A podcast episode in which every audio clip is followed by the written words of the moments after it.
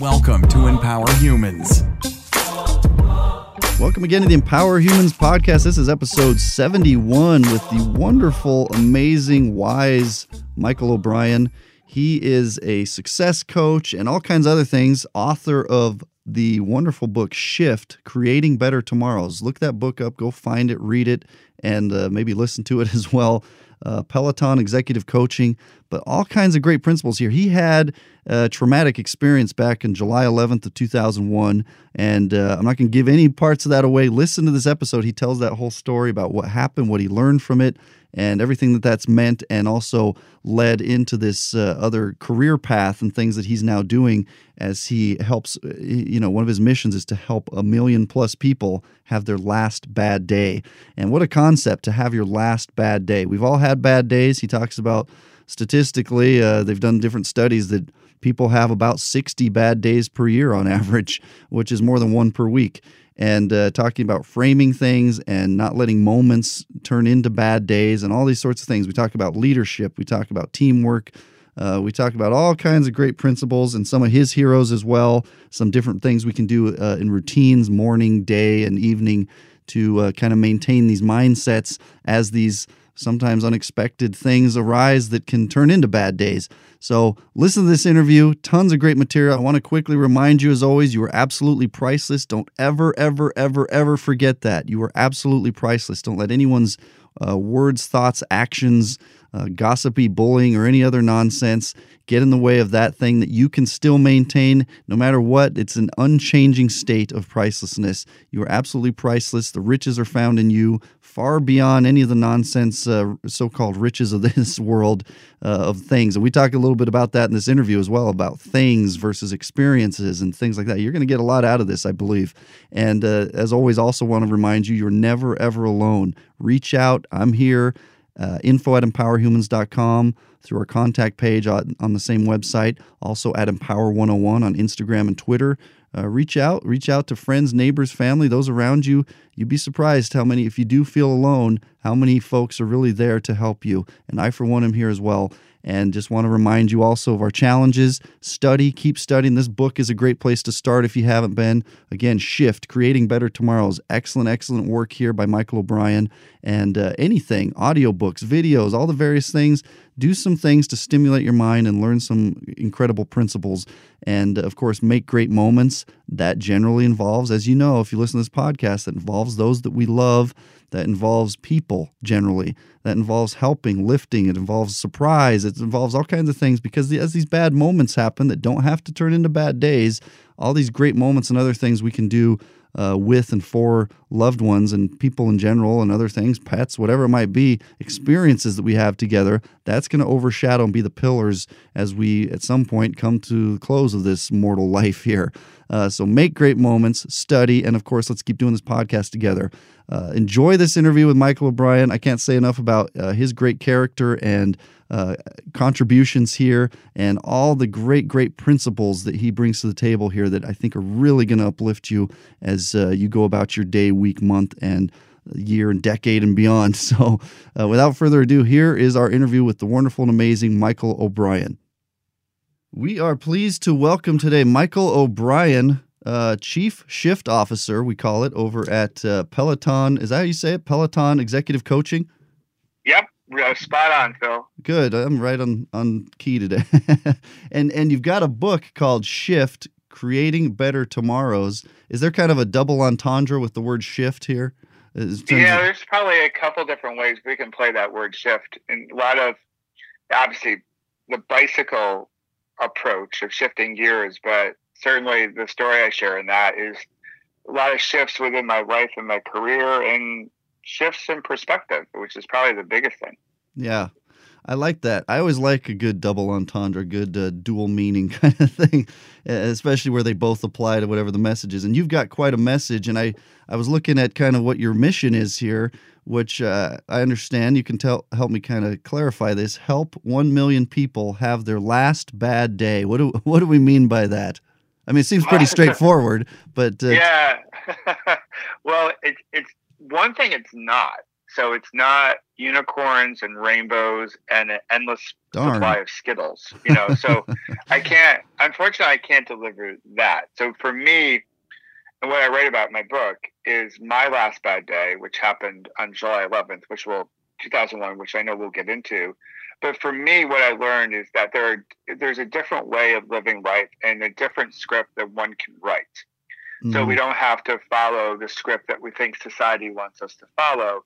And so for me, my last bad day and helping a million people realize theirs is helping them see that a new script is possible. They can write it. They've been, they're empowered to do so. They have agency. Mm-hmm. And it's that day for them where they decide they're going to live life differently. And, you know, and that could be for them, unicorns, rainbows, and Skittles. Um, yeah. But I, most of the time, you know, we have, we, we have some hiccups or some curveballs in that. And I try to help people also manage those bad moments so they don't turn into bad days. Okay. Okay. Good. Makes some sense. And I, and so how do we do that? Help bad moments from turning into bad days? Because it seems like that's a, a pretty common practice that we all don't want to talk about. But, you know, I, for one, I'll, I'll go out on a limb and say I've been guilty of that. where, where one thing goes, and it's kind of silly. You look back after the fact and, wow, I let that that mess up my entire day. And it, it was a moment. So what, what do we mean as far as helping from turning bad moments into, into bad days? Yeah, so that's a great question, Phil, because that happens all the time. Like the folks I ride with and work with, we, we have them. And I actually read a, a study, it goes back last year, or maybe a couple of years ago, that on average, people have sixty bad days a year, which is, you know, greater than one a week. So for me, these these bad moments that can be intense, mm-hmm. you know, it could be that three p.m. meeting that went sort of south on Friday, and that could ruin more than a bad day. It could ruin the whole weekend. So, so for me, it's about how we approach things and how quickly we shift from it. So what I share in a lot of the work I do is I'm not going to, I'm not going to prevent bad moments from happening to you, but we want those moments to be less intense and not last as long. So you can mm-hmm. move on to, like, I don't know, your zone of genius, or however you want to phrase it, the, sort of the goodness within you. Mm-hmm. So for me, it's building that muscle to say, one, you know, we start off our days with a healthy dose of intentionality. Like, how do I want to approach the world? What do I want to accomplish? What impact do I want to make on others in, in the morning? And then finding ways to handle our stress or stress management, or also just shift our perspective so that bad moment doesn't hijack us. So as we get better with our ability to sort of calm ourselves down, in a lot of ways, the breath is so important to do that. That helps us along the way. And another practice I've learned through my recovery is something I knew nothing about back, you know, back at the turn of the you know century in the two thousands, two thousand one, yeah. is all about gratitude. And so gratitude also helps us see what we have and can do. And it can even, we can even be grateful for those challenging moments in our lives, as opposed to what we tend to fixate on is everything that we don't have, everything that we can't do. And that just adds fuel to that bad moment fire. So then these little moments can take on a life of their own. And then all of a sudden we're off to the races. And yeah. then it's so easy to string a few of those bad days together. And all of a sudden we're in a funk and we don't necessarily realize how we got there. Yeah. Reminds me of the old theme song of Friends, where it hasn't been your day or even your month, or like things start to, st- or, your year. or even your year, and it all yeah. st- it all starts to great song. Yeah, no, I'm just yeah. kidding. As they live in a, a, a nice luxury apartment in New York City with no jobs. yeah, with, with, with no jobs. Like that was a that that, that, was, that was a great show, but the show a little unrealistic for everyone that knows yeah. New York City really well. That was one big apartment. and the and the theme song was probably the most realistic part of the show. Yeah, but absolutely. We, yes, yeah, but, we yeah, we digress. Yeah, it's I and and when you talk about the word script, and we're about to get into your story about this uh, July eleventh. Uh, but do you think that's part of the script, as far as that it's just like a given that this is just what we're used to, that's passed down from our, our forefathers kind of thing, our parents, that we, a bad moment has to turn into a bad day, that we just, we just don't learn. It frustrates me in schooling. There's certain things that should be, should be taught: finances, relationships, uh, things like that that apply to everybody. And, and certainly problem solving or uh, mindset is, these are all things that affect everybody. Whereas, you know, certain, you know, social studies and stuff, not so much sometimes.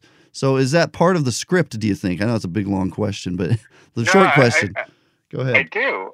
Yeah, no, I do think it is. So, and I, I totally agree with you. I think there are things in our, our in our schooling of our kids that could be highly beneficial for them to understand um, emotional awareness, uh, emotional control, in, in some circles, right? Emotional intelligence.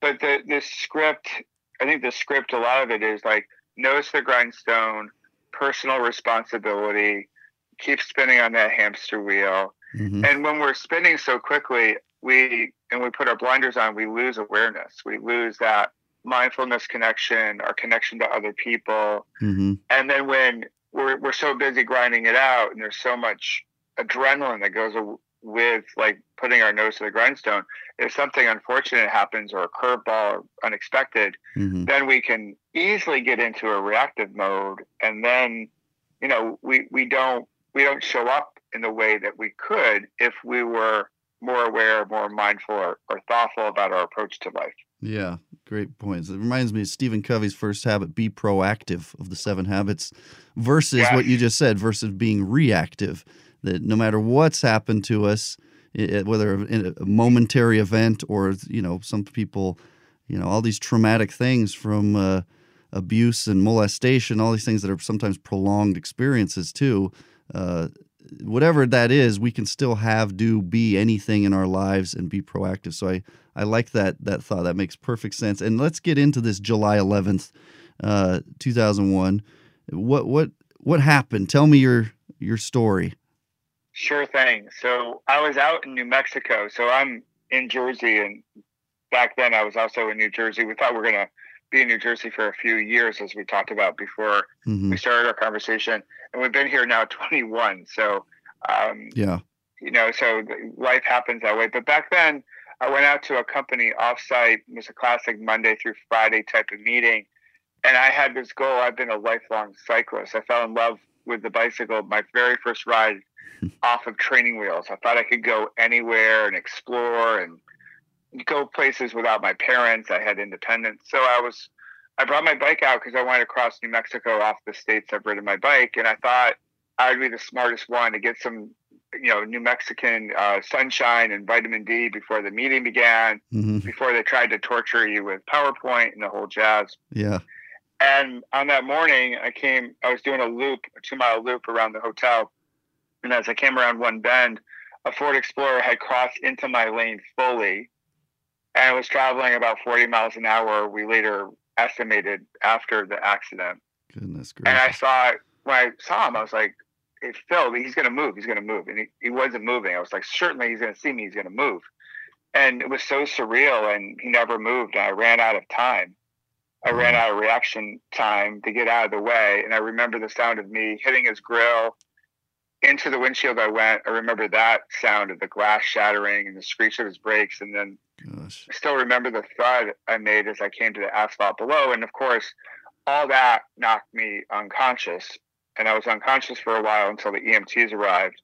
The E M Ts finally arrived. And when I regained consciousness, I was surrounded by them and fire trucks and ambulances and police cars. And it was a scene, wow. you know, to put it mildly. Yeah. And I asked a question that only another cyclist can really appreciate. I asked them, I was like, hey, how's my bike? You know, and I was, oh, I was groggy. I, I had a hard time.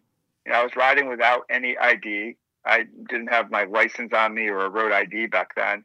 So I was having trouble communicating who I was and who they should call. But I knew enough to ask about my bicycle. And they were like, your, your bicycle's fine. You need to focus in on you. And I could tell by the energy of the scene, and not necessarily by what they said, but I could I could see the panic on their face, and I knew I knew my life was in balance, and I just sort of fought to like stay awake.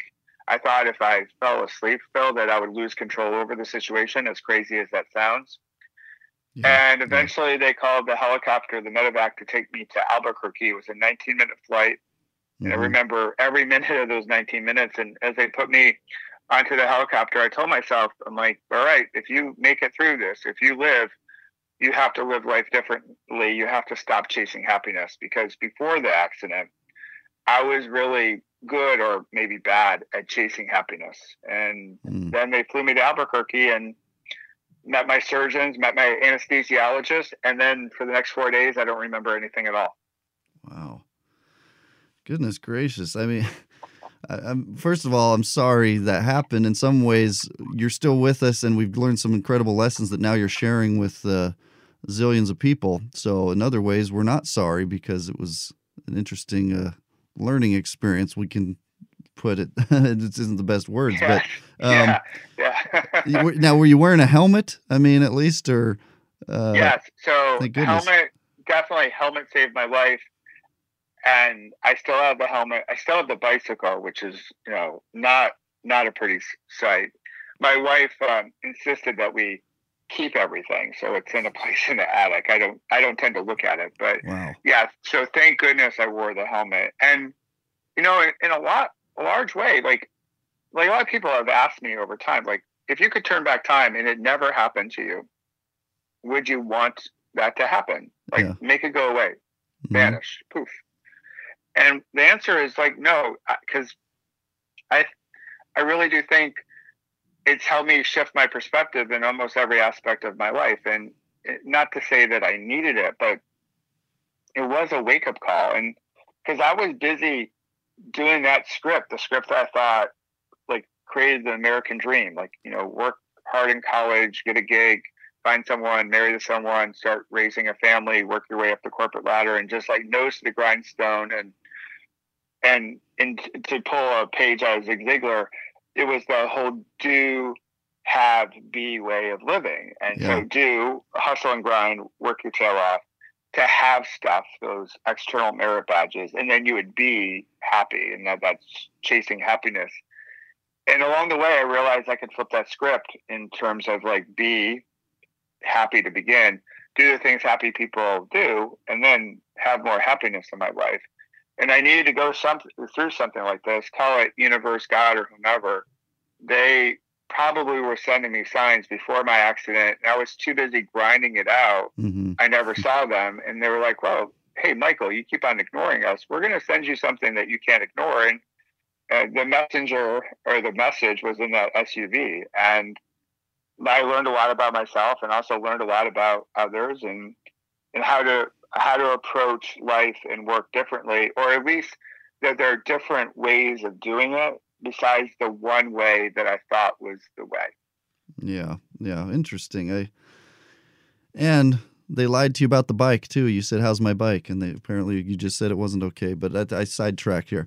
I, I'm just thinking about, yeah. I'm just thinking about this experience though. I mean, what is it about these experiences? Because Uh, there's people, Brendan Burchard, you've probably seen and heard Brendan yeah. talk about his, he had a big car accident or two, and he had, he, I think he had another one some years later, but uh, these, what is it about these kind of experiences? And they don't, they don't always come as some physical accident either. There's other kind of calamities that can happen in life too, but what is it about these that shake us and wake us, so to speak? I, I think they serve as a pause yeah. for us to like have some reflection time. And, you know, in, in my travels, what I found is very interesting. Like, like people want to, like, compete on, like, whose accident or diagnosis is, like, the most significant or severe.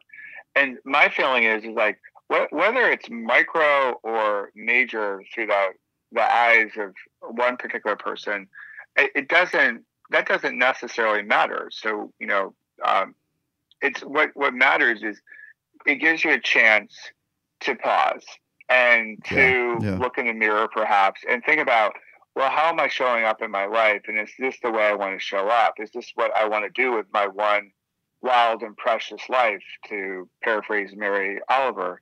Yeah. And because like, certainly I, you know, we all had, Brendan, other people, I did. After my accident, I sat in my hospital bed for quite some time because I was in the hospital for a while. I had a choice, and the early stages of my recovery, the choice I was making was I was playing a victim. So this could have been, this story could have been written a completely different way of like, life's unfair, bad things happen, woe is me, and downward spiral, because the driver had a revoked license and the doctor painted a, my doctors painted a picture that my life would be full of dependency, pain, and suffering, and all that jazz. Yeah. And that, again, that, that was the initial phase of it. And then I realized, well, there's a different way. There's a different label I can use. And therefore I made a different choice and wrote a different story, if you will. So I think it's a great pause button that gives us a, a choice in terms of how do we want to move forward in our lives, whether it's a major accident like mine or just a small, small scare of something else. Yeah. Yeah, that's true. And, And and who would blame you if you did just take the victim mentality? But it's always it's always refreshing and inspiring to the rest of us. I, for one, haven't been through anything like that, and I think probably most people haven't. Most of us probably know somebody who has or saw it uh, driving by, or I mean, we've we've all been around and seen these things happen at the very least. But for those who've actually been the one involved, and in your case, the one hit uh, essentially. Um, It's, uh, I, I, but I think in, from a larger scale, we can take this as somewhat of a parable for all of us, because I think we've all had that head-on collision of sh- of sorts uh, in a in a weaker vehicle with a stronger, to put it mildly, vehicle of some sort. You know, whether it was, I've heard a lot of stories during this last financial crisis in two thousand eight, and I, for one, was greatly affected there as well, and uh, in various ways. So I think we can take your story and kind of the dynamics of it and the results, even though the physical results are different. And I think people can then relate, uh, all of us. I just, I don't know anybody who hasn't, by the time they're in their twenties and thirties, haven't had, and, and then beyond, there's maybe more later in life as we need to be shaken and wakened, so to speak, uh, these, these kind of experiences. And, and one of the things I read about you is, is these words that you transform from a human doer to a human being. And, uh, what's kind of the difference there, and and how did that process unfold for you? Yeah, so that that's been going on over time, but I, I would say in the beginning, like before my accident, so that human doer is like, I thought I had to do more to be more, as cliche as that sounds, and I think mm-hmm. yeah, I think that's common. I think it was common for a lot of people in two thousand one, and I think now with not to. You know, hate on social media, but social media, I think, is powerful in many different ways. But I, I think it does lend itself to a lot of uh, comparison, comparison-itis, yeah. the inflammation yeah. of comparison, and that we feel like we have to do more because everything is sort of filtered through a lens of, we'll call it perfection. And so I was doing a lot, and I thought, well, if I just did more, mm-hmm. then my value would be clear. I, I would be more, and I would change that self-narrative that we all have to making it a little bit healthier and more positive. And over time, and again, using Zig, Zig Ziglar's words in terms of just showing up, you know, being a leader, being happy, being successful, and sort of viewing myself that way so I could be, be present, be present for the movie that we're all in, our life movie. Mm. And if we can be, then we can see more of the frames of our lives. And I think when we're so busy doing, so busy on our hamster wheel, we miss many of the frames of our movie reel, and we miss certain aspects. We miss the ability to connect with a whole bunch of people, mm. um, or just mm. enjoy life at a much higher level.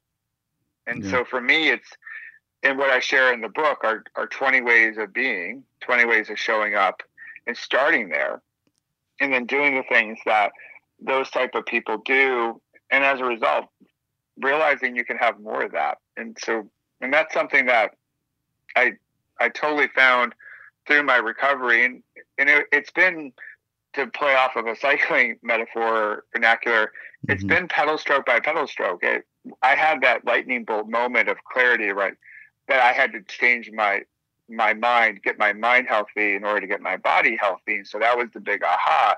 But then all the work happened subsequently, where it was pedal stroke by pedal stroke of working, you know, working hard today, being present today, so I could create a better tomorrow, and building upon that. And I feel even to this day, years after the accident, I'm still trying to do that. Take yeah. incremental steps towards whatever definition we have of mastery in, in our lives and, and also in our careers. Yeah. Interesting. I like a lot about what you said. And one of the things that stands out is you talk about framing things as part of being.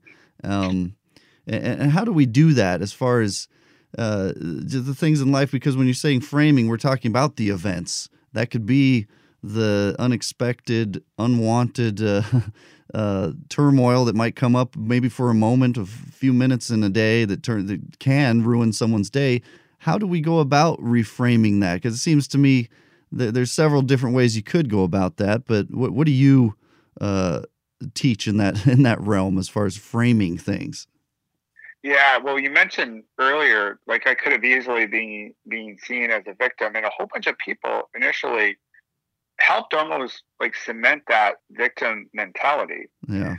Where they would come in to visit and be like, poor you. And I'd be like, yeah, poor me. This is so unfair. Yes, it's so unfair. And almost they reinforced what I was feeling. They validated it. And then one of my great mentors visited me, like you know, a, a gentleman who was about twenty, twenty-five years older mm-hmm. than I was at the time.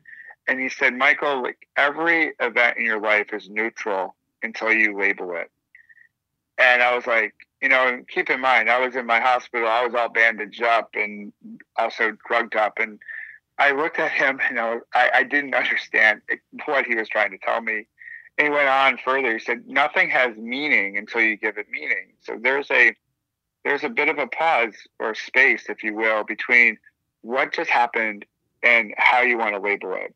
And he went on to share, like, listen, right now you're labeling yourself as a victim. This was unfair, but you could also create a story and a label around this is an opportunity to rise up, be resilient, and then maybe spread your message to other people one day. Mm. And and now nowadays, I still use David's advice where if I have something that's a curveball in life, because I still have them, even though I call it my last bad day, I still have my bad moments. And I, I look at that moment and say, okay, well, what's another way of looking at it? And part of it is hitting the pause button, you know, connecting with our breath and just reflecting. Also using our values, maybe our vision for the future, what we want out of this, out of this world, out of this life and career. And then that gives me just a moment in time to say, well, maybe there's a different way to shift my perspective. And if it doesn't work for me, then I might ask people who are around me. I, I, I call it my Peloton, which is a cycling term for the group, the main body of cyclists in a bike race, like the Tour de France, and they all need teamwork and collaboration to go down the road as fast as possible. Yeah. So I consider my my personal board of directors or my little tribe, my Peloton. So if I feel stuck and I'm sort of hung up on one way of looking at things, I might phone a friend in my Peloton to say, hey, is there another way I should be looking at this? And what do you see, you know, based on, based on this situation, based on what I'm describing to you. And so sometimes that helps me shift my perspective when I can't shift my perspective on my own. Mm. Yeah. Excellent, excellent insights. And I'm taking notes here as we talk. Uh, um, I, and I like what you said, everything is neutral until you label it, what your friend told you. And it, it's in line with something like Tony Robbins talks about assigning meaning, that nothing really has meaning. We assign meaning to everything. And and so, again, for an audience out there, some of which may have not had a head-on collision uh, on a cycle or some other way, um, I think about, okay, now how does this apply, you know, to some of the other common big whirlwinds in life that happen, such as losing a job or, or maybe a divorce or even losing a loved one or things like losing a pet or, or just things that happen uh, traumatically or someone yelled at you and, and tried to get you into this negative energy.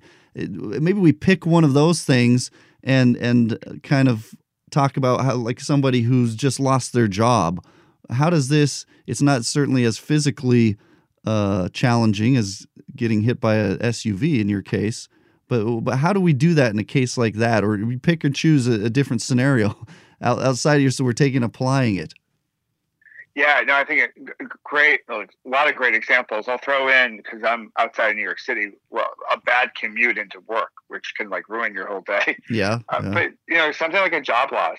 So, and obviously going through, you know, two thousand eight, you know, the economy has been growing since. And there are a lot of people they really haven't gone through a, a bad economy. And that economy, as someone, you know, I'm in my early fifties now, I've gone through a couple of different recessions, as have you, Phil, and yeah. that one was a doozy, and a whole bunch of lives were impacted.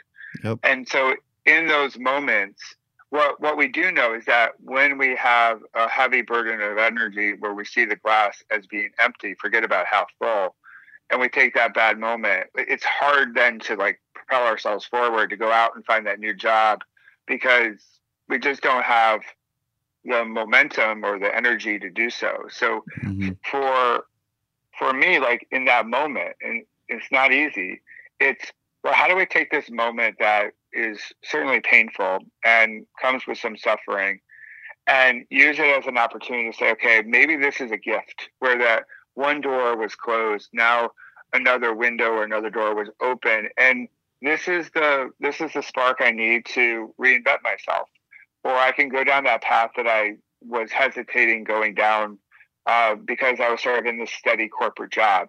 Maybe I want to go off and do an entrepreneurial thing, which many people did after two thousand eight. You know, the whole gig economy sort of was born out of that. Um, it can also be like, okay, this is the time to tap in and build my network of people that I can help and they can help me. Mm-hmm. So it's taking a look at these opportunities. It's okay, well, you know, where is there opportunity in it? And, and it's not to say the opportunity is going to be a one-to-one match with how significant the issue is. Um, you know, like my accident at first was incredibly painful, and I was, I was just trying to grab onto like those micro wins, those little incremental wins. And again, it wasn't a one-to-one type of swap. It was still going through a lot of pain, but I, I wanted to focus in on the things I still had. So yeah. even yeah. after like the economic collapse of two thousand eight, many people still had friends and family that they can lean on. And what I tend to say now is like every night I can go to bed and my head hits the pillow and my daughters and my wife are still in my life, you know, as, yeah. as part yeah. main parts of my Peloton. Then I can, I, I can't label my day as a bad day. I can label it as a challenging day or a, a difficult day, or, you know, sometimes a sad day, but a bad day seems so binary where yeah, it, yeah. it shuts off all the light. So in these moments, what I try to do is, you know, help others with is like, how do we shift our perspective on it? Where, where can we see some of the possibilities, some seeds that we can plant? And then through a little watering and maybe a little bit of organic fertilizer, they can blossom into something down the road. And that hasn't happened for everyone that went through something like that in two thousand eight, but it, but it has happened for a lot of people. It took some time. And I think the time it took was, I think, goes back to like the scripts that we've been all following in terms of like, how do we adjust when change happens to us that is unexpected? How do we make that event less intense and not last as long so we can get on to honoring the values that we want to honor, and then also creating that vision we want to create, or, or at least living into it. Okay. Yeah. Excellent. And, and as I hear you elaborate on this, I, I kind of uh, take out a few key principles too, as far as something maybe universal that we can apply, whether it's something like your uh, experience or other things, as we've mentioned, job loss, divorce, these various things, that loss of a loved one. Um, you talked earlier about gratitude. You know, I remember Tony, also Robbins, talks about uh, you, you can't be grateful and angry at the same time, kind of thing, uh, and grateful yeah. and a lot of other negative things at the same time. It's kind of like a lot of, you know, philosophers have taught things like that about light and darkness can't occupy the same space, and gratitude certainly is arguably a form of light. Uh, and you talk about looking at it as a gift or an opportunity, and just a general mindset of abundance. And it seems like we have to maybe be doing certain things, just like we exercise our bodies day in and day out to to face the physical uh, requirements of the day. Are, are there certain kind of daily or regular habits that that you would uh, foster or, or suggest, I should say, with uh, kind of maintaining this? Because it seems like if we're not prepared, uh, these moments happen, and then, oh, we fall into that natural tendency, go back to that script, as you put it. What what kind of daily habits? Some people do meditation, you know, books. I guess maybe what works for the individual, but what, what do you think on that as far as regular habits to stay in that mode? Yeah.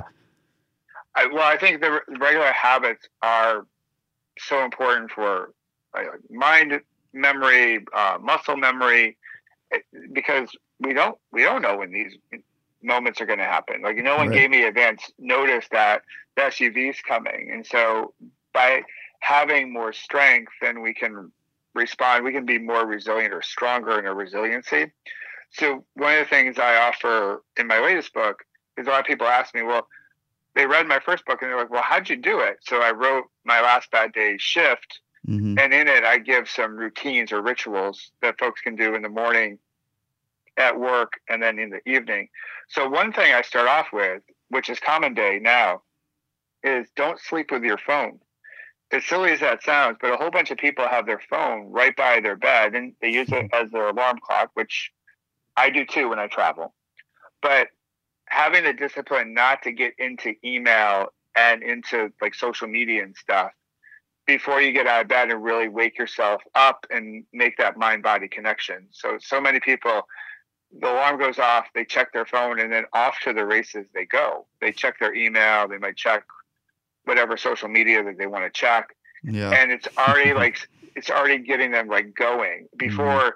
like getting up and hydrating themselves, because the brain needs hydration. So I often recommend starting each morning, twenty ounces of water, wake the mind up, wake the body up, make that connection. The email will be there.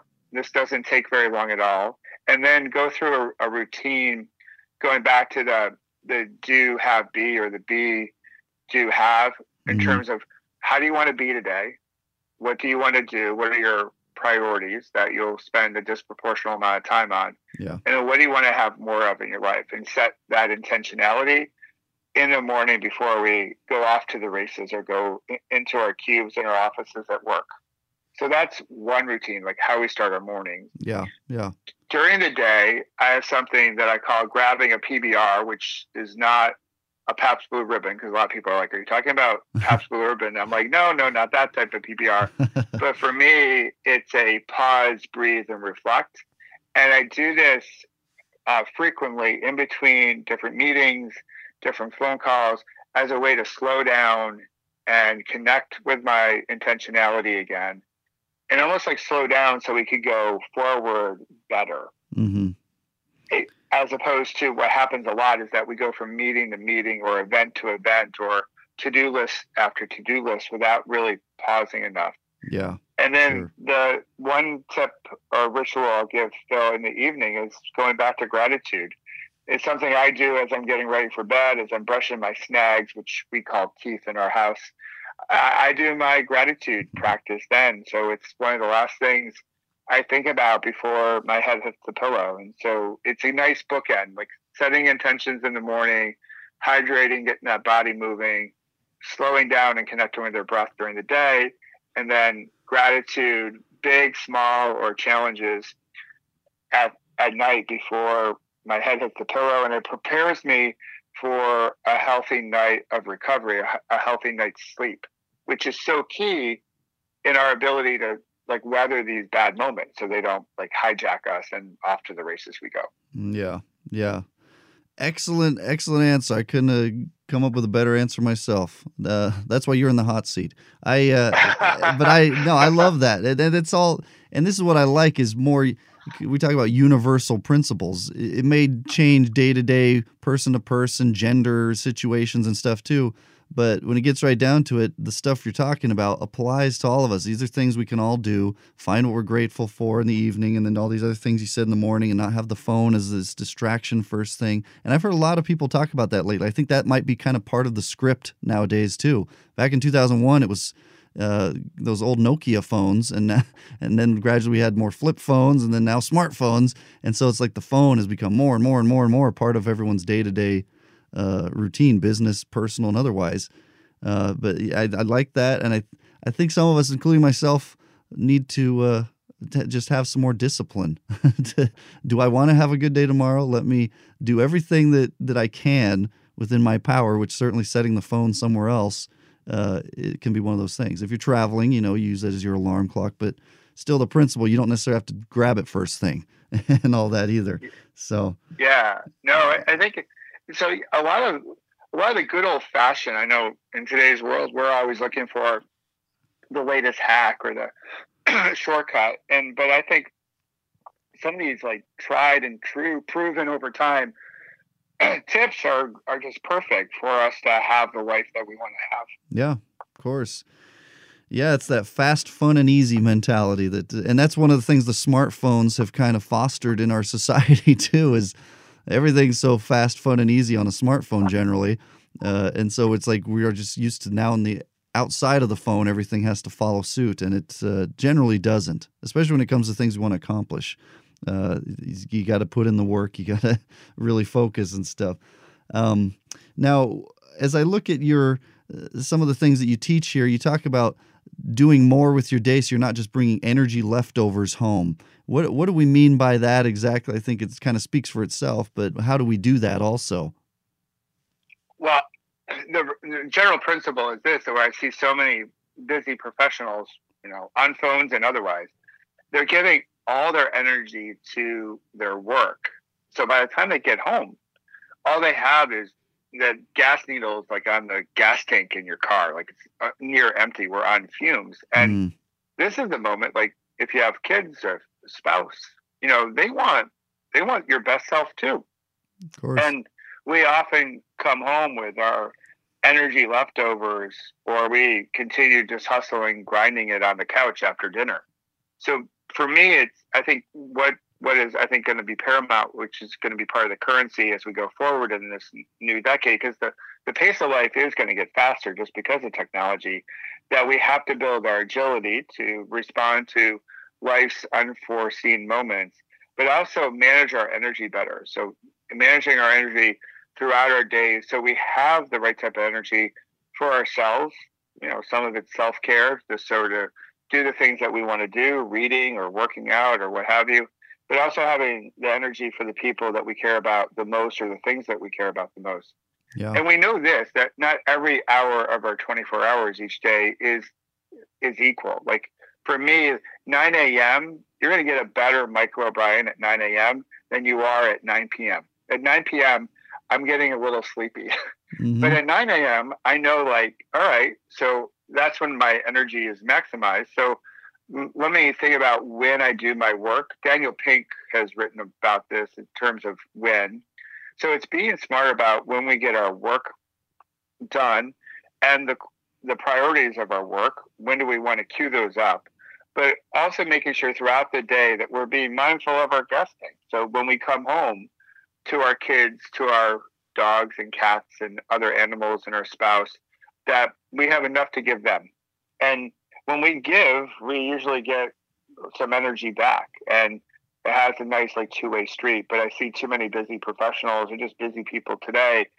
They're spent before they get home, and then then those relationships suffer over time. And for those folks that I work with who are in their thirties and maybe forties, what I try to share with them is like, listen, you are investing in your relationship today. So when you get into your fifties and your kids go off to school and you become an empty nest couple, mm. well, the stuff you do now is going to influence how you are when it's an empty nest. And I say that as someone who now has an empty nest, and mm. we will celebrate twenty-six years of marriage come this May, but we invested in our relationship. So we, we, we knew we could be a couple after our kids left. Yeah. And they're not totally totally out of the house. They're just in college, but there are period long periods of time where it's just us. Yeah, yeah. And I think we can have a really healthy, and we do have a healthy, vibrant relationship now because of the work we did with our relationship ten years ago or fifteen years ago. Mm. Yeah. Great, great points. And, you know, I hear very successful people talk about, uh, we talk about this energy, not bringing home just the leftovers of, you know, putting Um, doing the the harder things first in the day.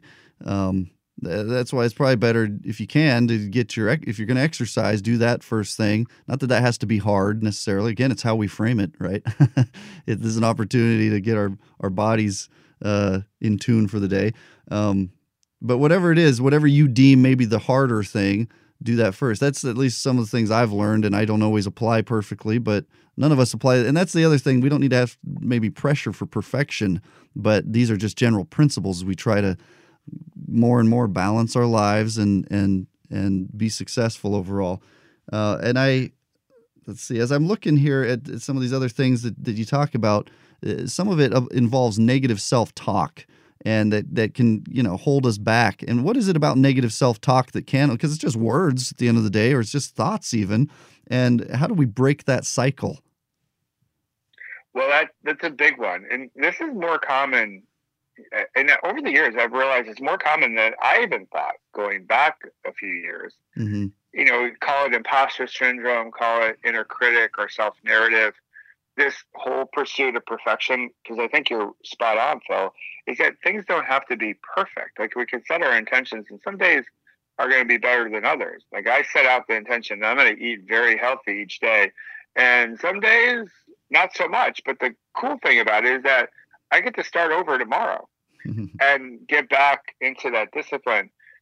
And I, I think part of how we move forward, because our thoughts do drive emotions, and our emotions do have a great influence on our behavior, is understanding what we're telling ourselves, that inner critic story, that, yeah. uh, you know, listen to Brene Brown, the whole shame and guilt and all those different worries and anxiety, yeah. all those emotions, and how when those are present, it really holds us back from stepping into life and connecting with others. It's hard to be present if half our brain is worried about something, or we don't feel worthy enough. And I see this a lot with many professionals as they work their way up the corporate ladder. When they get to the next rung, a lot of times imposter syndrome comes in, where they feel like, well, maybe my success hasn't been earned appropriately, that people are going to see me as a fraud or a fake.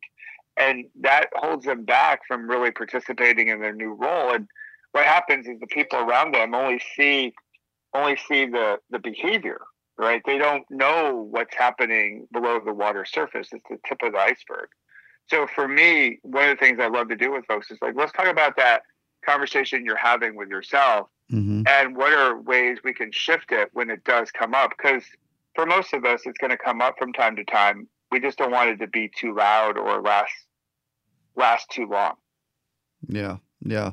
And that's that's all excellent talk, because, again, I, I'm a firm believer, and, again, never perfect at it. I, and one of my problems, I tend to be a perfectionist sometimes, which uh, I know there's a lot of us out there, and, and I don't fully know why at times, but uh, the ir- irony of perfectionism is that it's imperfect by nature, because perfection just doesn't exist here. So, yeah. and I, but yeah. I like what you say. It's it's a bigger picture view of life, and and I always think about it from the standpoint. Sometimes in the movies, you kind of see maybe the top of a house, and then they zoom out, and you see kind of the neighborhood, and gradually see the city, and maybe sometimes it goes all the way out, and you see maybe the whole planet. And you kind of look at a bigger picture, and you can look at smaller versions of that bigger picture, but the bigger picture is not these moments. It's not this day. It's it's not these events, especially the bad ones. It's the bigger picture life, and uh, realize that it's always tomorrow. Maybe I messed up today on my nutrition, or I yelled at my kids and I need to fix that, or, you know, whatever it might be. But there's always tomorrow, and as long as we're trying to make progress and trying, I think that's really kind of the name of the game, and we can all kind of be in this together as a team as you go help these million-plus people with, with what we're talking about. Is there anything to be said, by the way, for minimalism? Uh, I hear people talk about that. Uh, I was listening to an interview with Linda Hamilton, you know, from the Terminator movies. Oh, yeah. Yeah, uh, she absolutely, was, yeah. She was on the I D ten T podcast when that movie was coming out, and um, the more recent Terminator. But she talks about in her life, all that matters to her is she has some animals, a stack of books, and some key close friends. And that's all that's going to matter when she's gone. Um, is there anything to be said for that, as we kind of overcomplicate our lives sometimes with, with more stuff, whatever that might be, clothes and cars and debt and other nonsense that, that can weigh us down? Do you have any thoughts on that? Yeah, I, I think that there's some real truth to that, you know, and for me, I'm I'm quite happy with a maybe a you know a nice burrito and a a, a bicycle or two yeah. to get me going. But I think when I was younger, what what I bought into was you gotta have more stuff. You know, all your stuff is are are the trophies, the trophies of, the of accomplishment, right? The big, yeah, the script, the big house, the fancy car. You know, you'd be happy once you get that fancy car, and then over time, especially as you're You know, for me, as I was sitting in my recovery and almost losing my life, and doctors had told my wife, had I been ten years older, I certainly would have passed away before I got to the hospital because of the vascular artery tear that I, and I lost so much blood. I, I realized all that stuff wasn't like, it, it wasn't valuable in the moment. Like, it didn't matter. All I wanted was my health back, and I wanted to be the best hus- husband I could be, and the best father I could be, and friend, and, and person, best version of who I could be. So I think there's a lot mm-hmm. to be said for just having the, a minimal amount of stuff. Now, for folks that like nice stuff, and there's certainly a lot of people out there, you can have a minimum amount of stuff, but it can be really nice. So I've, I've taken that approach where I, I don't have a lot of stuff. I've, I'm horrible now, Phil, to shop for, because people are like, what do you want? I go, I really, I, I don't want anything. I, I just, I, I'd rather have a good conversation or make a donation to a charity or, or what have you, but because I don't need anything. Yeah. I don't really want anything. I just, and I re- I want, I want us to realize that we have a choice in this life, that we don't have to keep chasing. And when that happens, we can connect better. And I think as a society, we have, we have a desperate need for more connection. And even though we don't agree on everything, we never have, and we never will, not on all things, but at least we can connect with each other and, and see the, see the value in our differences, and, and yeah. live in a, live in a society that's just healthier. And with that, I think we can solve, you know, some of today's problems that we haven't solved yet, and certainly be in a better position to solve tomorrow's problems. Yeah. No, I couldn't agree more. I mean, sometimes we take that need for connection or other basic human needs, and we artificially fill that void, so to speak, with kind of these stagnant, depreciating, I might add, generally uh, physical items, uh, you know, inanimate objects, if you will. And and that's there's no life there. I mean, literally, these are inanimate objects in a lot of cases. And so it, it, it kind of gets down to me. And we talk a lot about in the podcast about make great moments. Uh, it's kind of a challenge for all of us day to day. Uh, it, it kind of gets down to experiences, especially with those we love and care about, versus stuff. Uh, and so we could go on and on and on, but that's just food for thought for all of us as we as we listen to this uh, conversation here. Um, as we get ready to close here, too, because there's a lot we could cover, um, a couple things I'd like to still touch on is Uh, leadership and teamwork. And you talk about some things about how terrible bosses can teach us some things about leadership, but in, in, in family setting, any organization, there's an element of leadership and, and hopefully teamwork. How how does all that apply to, to these principles? Well, I think it applies going back to framing. You know, when we have a bad boss, like our work life, there's, it can be very difficult, if not just horrendous.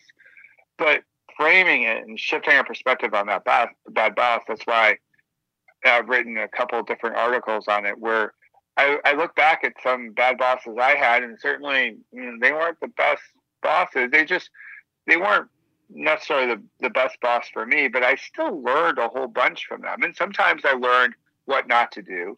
And that's the advice I give people when we're stuck with a relationship where we, the person, you know, the person isn't doing it for us, or however we want to phrase it.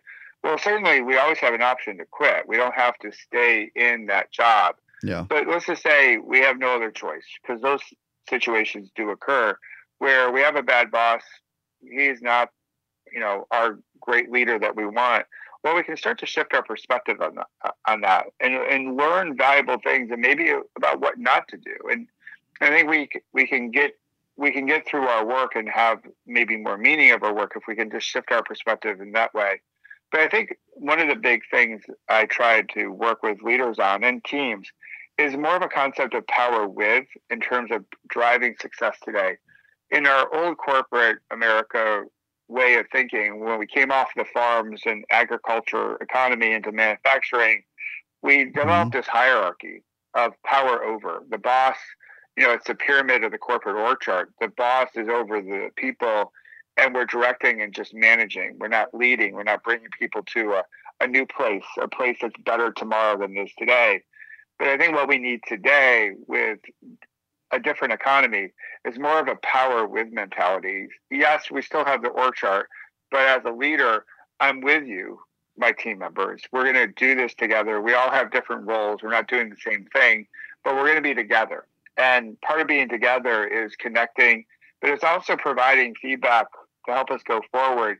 And I'm going to provide this feedback to you in an empathetic way because I care about you. Dare I say I love you, not in a romantic way, but mm-hmm. in a caring way, that I want to provide all that I can to help you build the skills necessary to have a vibrant career.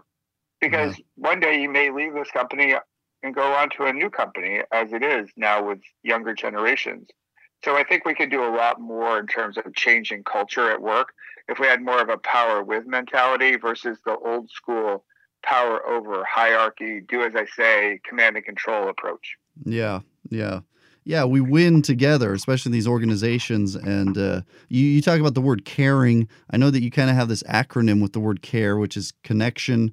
We don't need to get into all this right now in the interest of time, but I think these words kind of speak for themselves. Connection, awareness, resilience, empathy, C A R E, care. Connection, awareness, resilience, empathy. I think awareness might be uh, among the at least foundational pieces of this whole puzzle too. Just being aware of these moments, of those around us, of the things we're letting in, and and striving as much as possible to only let in uh, those things on all levels, from our physicality and nutrition to those around us and the things we listen to, uh, whether it be podcasts, maybe hopefully one like this, uh, or, or other things, to, to raise our energy and our uh, frequency of our that energy to uh, the, the highest levels, so that so that like we're doing here, talk about all these principles to overcome those those difficult moments that arise inevitably here and there.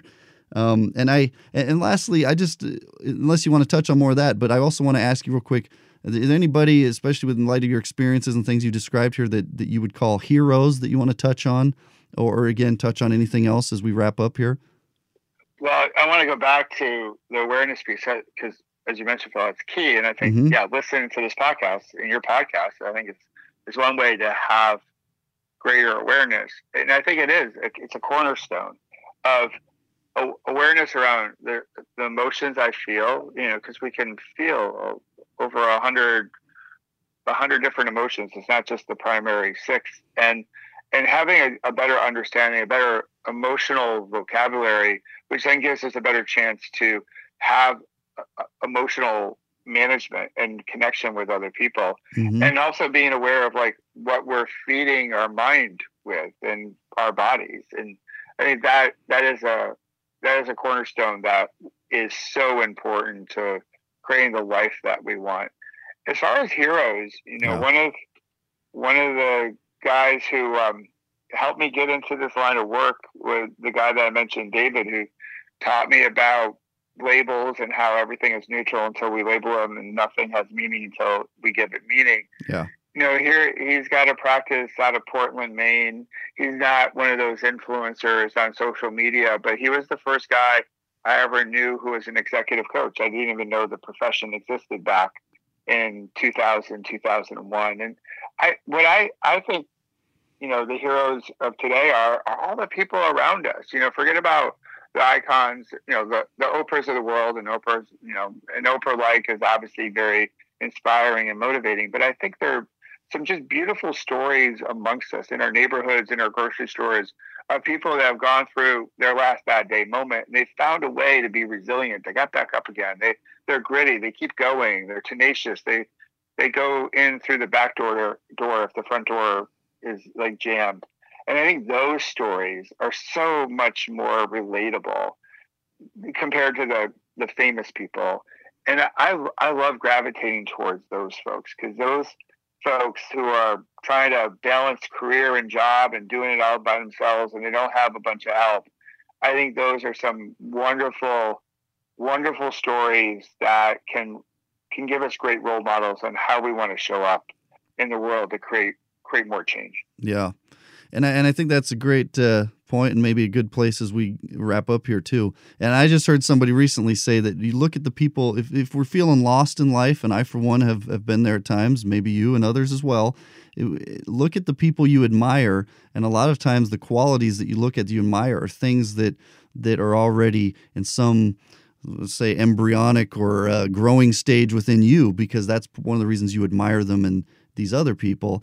And uh, so it's always good to have people to admire and look up to in the right way, and uh, and and also understand how does that relate to me. Again, it's this whole big picture view that we talked about too, as, as far as both awareness and framing and all of it. I can't thank you enough, Michael. Is there anything else you want to add as we wrap up here?